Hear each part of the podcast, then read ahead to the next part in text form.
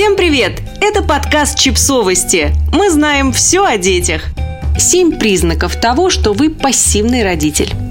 Боясь осуждения со стороны общества за строгость, некоторые родители начинают позволять своим детям делать что угодно и немного отстраняются от воспитания, даже если ежедневно присутствуют в жизни своих детей. Это явление назвали пассивным родительством, и наиболее подвержены ему тихие и спокойные по натуре люди, которые всеми силами стараются избегать любых конфликтов.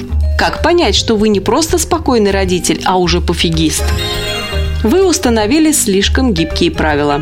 Вы установили в доме определенные правила, но часто меняете их в угоду ребенку и делаете послабление режима. Это считается одним из первоочередных признаков пассивного родительства. Хотя психологи признают, что при воспитании детей необходимо постоянно подстраиваться и адаптироваться. Излишняя гибкость лишает правила всякого смысла. Границы устанавливаются не для того, чтобы их постоянно нарушать.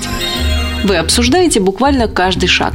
Если вы постоянно спрашиваете мнение ребенка по любым мелочам и без конца обсуждаете с ним каждый следующий шаг и поступок, то это сигнализирует о том, что вы просто не уверены в себе и не способны сами принимать решения. Вы любой ценой избегаете конфликтов. Противоборство мнений – часть нашей жизни, и ребенку в будущем от них никуда не деться – если вы всеми силами пытаетесь избежать негативной реакции ребенка, потому что страшитесь внимания прохожих, общественного суждения и прочих неприятных последствий, то вы подвержены пассивному родительству. Вы любите подстелить соломки – все дети учатся на своих ошибках. Если вы регулярно вмешиваетесь, чтобы ваш ребенок не попадал в какие-то неприятные ситуации и не прилагал никаких усилий для достижения своей цели, то это не забота, а ее полная противоположность. Ребенку необходимо сталкиваться с неудачами и тщетностью, чтобы научиться с ними справляться и принимать их.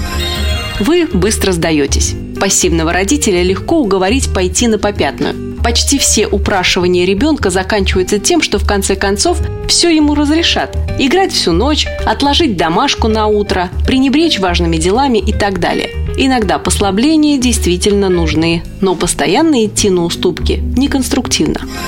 Вы не объясняете смысл последствий.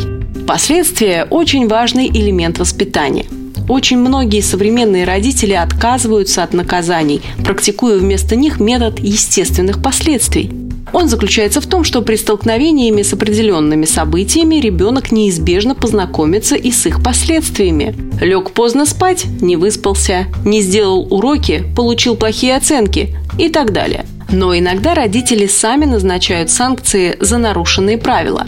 Если эти санкции последовательные и не применяются хаотично, все в порядке. Но если вы не в состоянии определить, за какими проступками последуют ограничительные меры, вы ведете себя пассивно.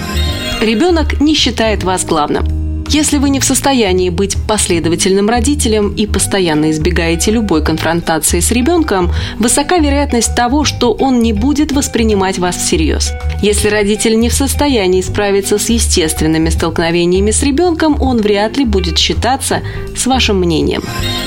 Подписывайтесь на подкаст, ставьте лайки и оставляйте комментарии. Ссылки на источники в описании к подкасту. До встречи!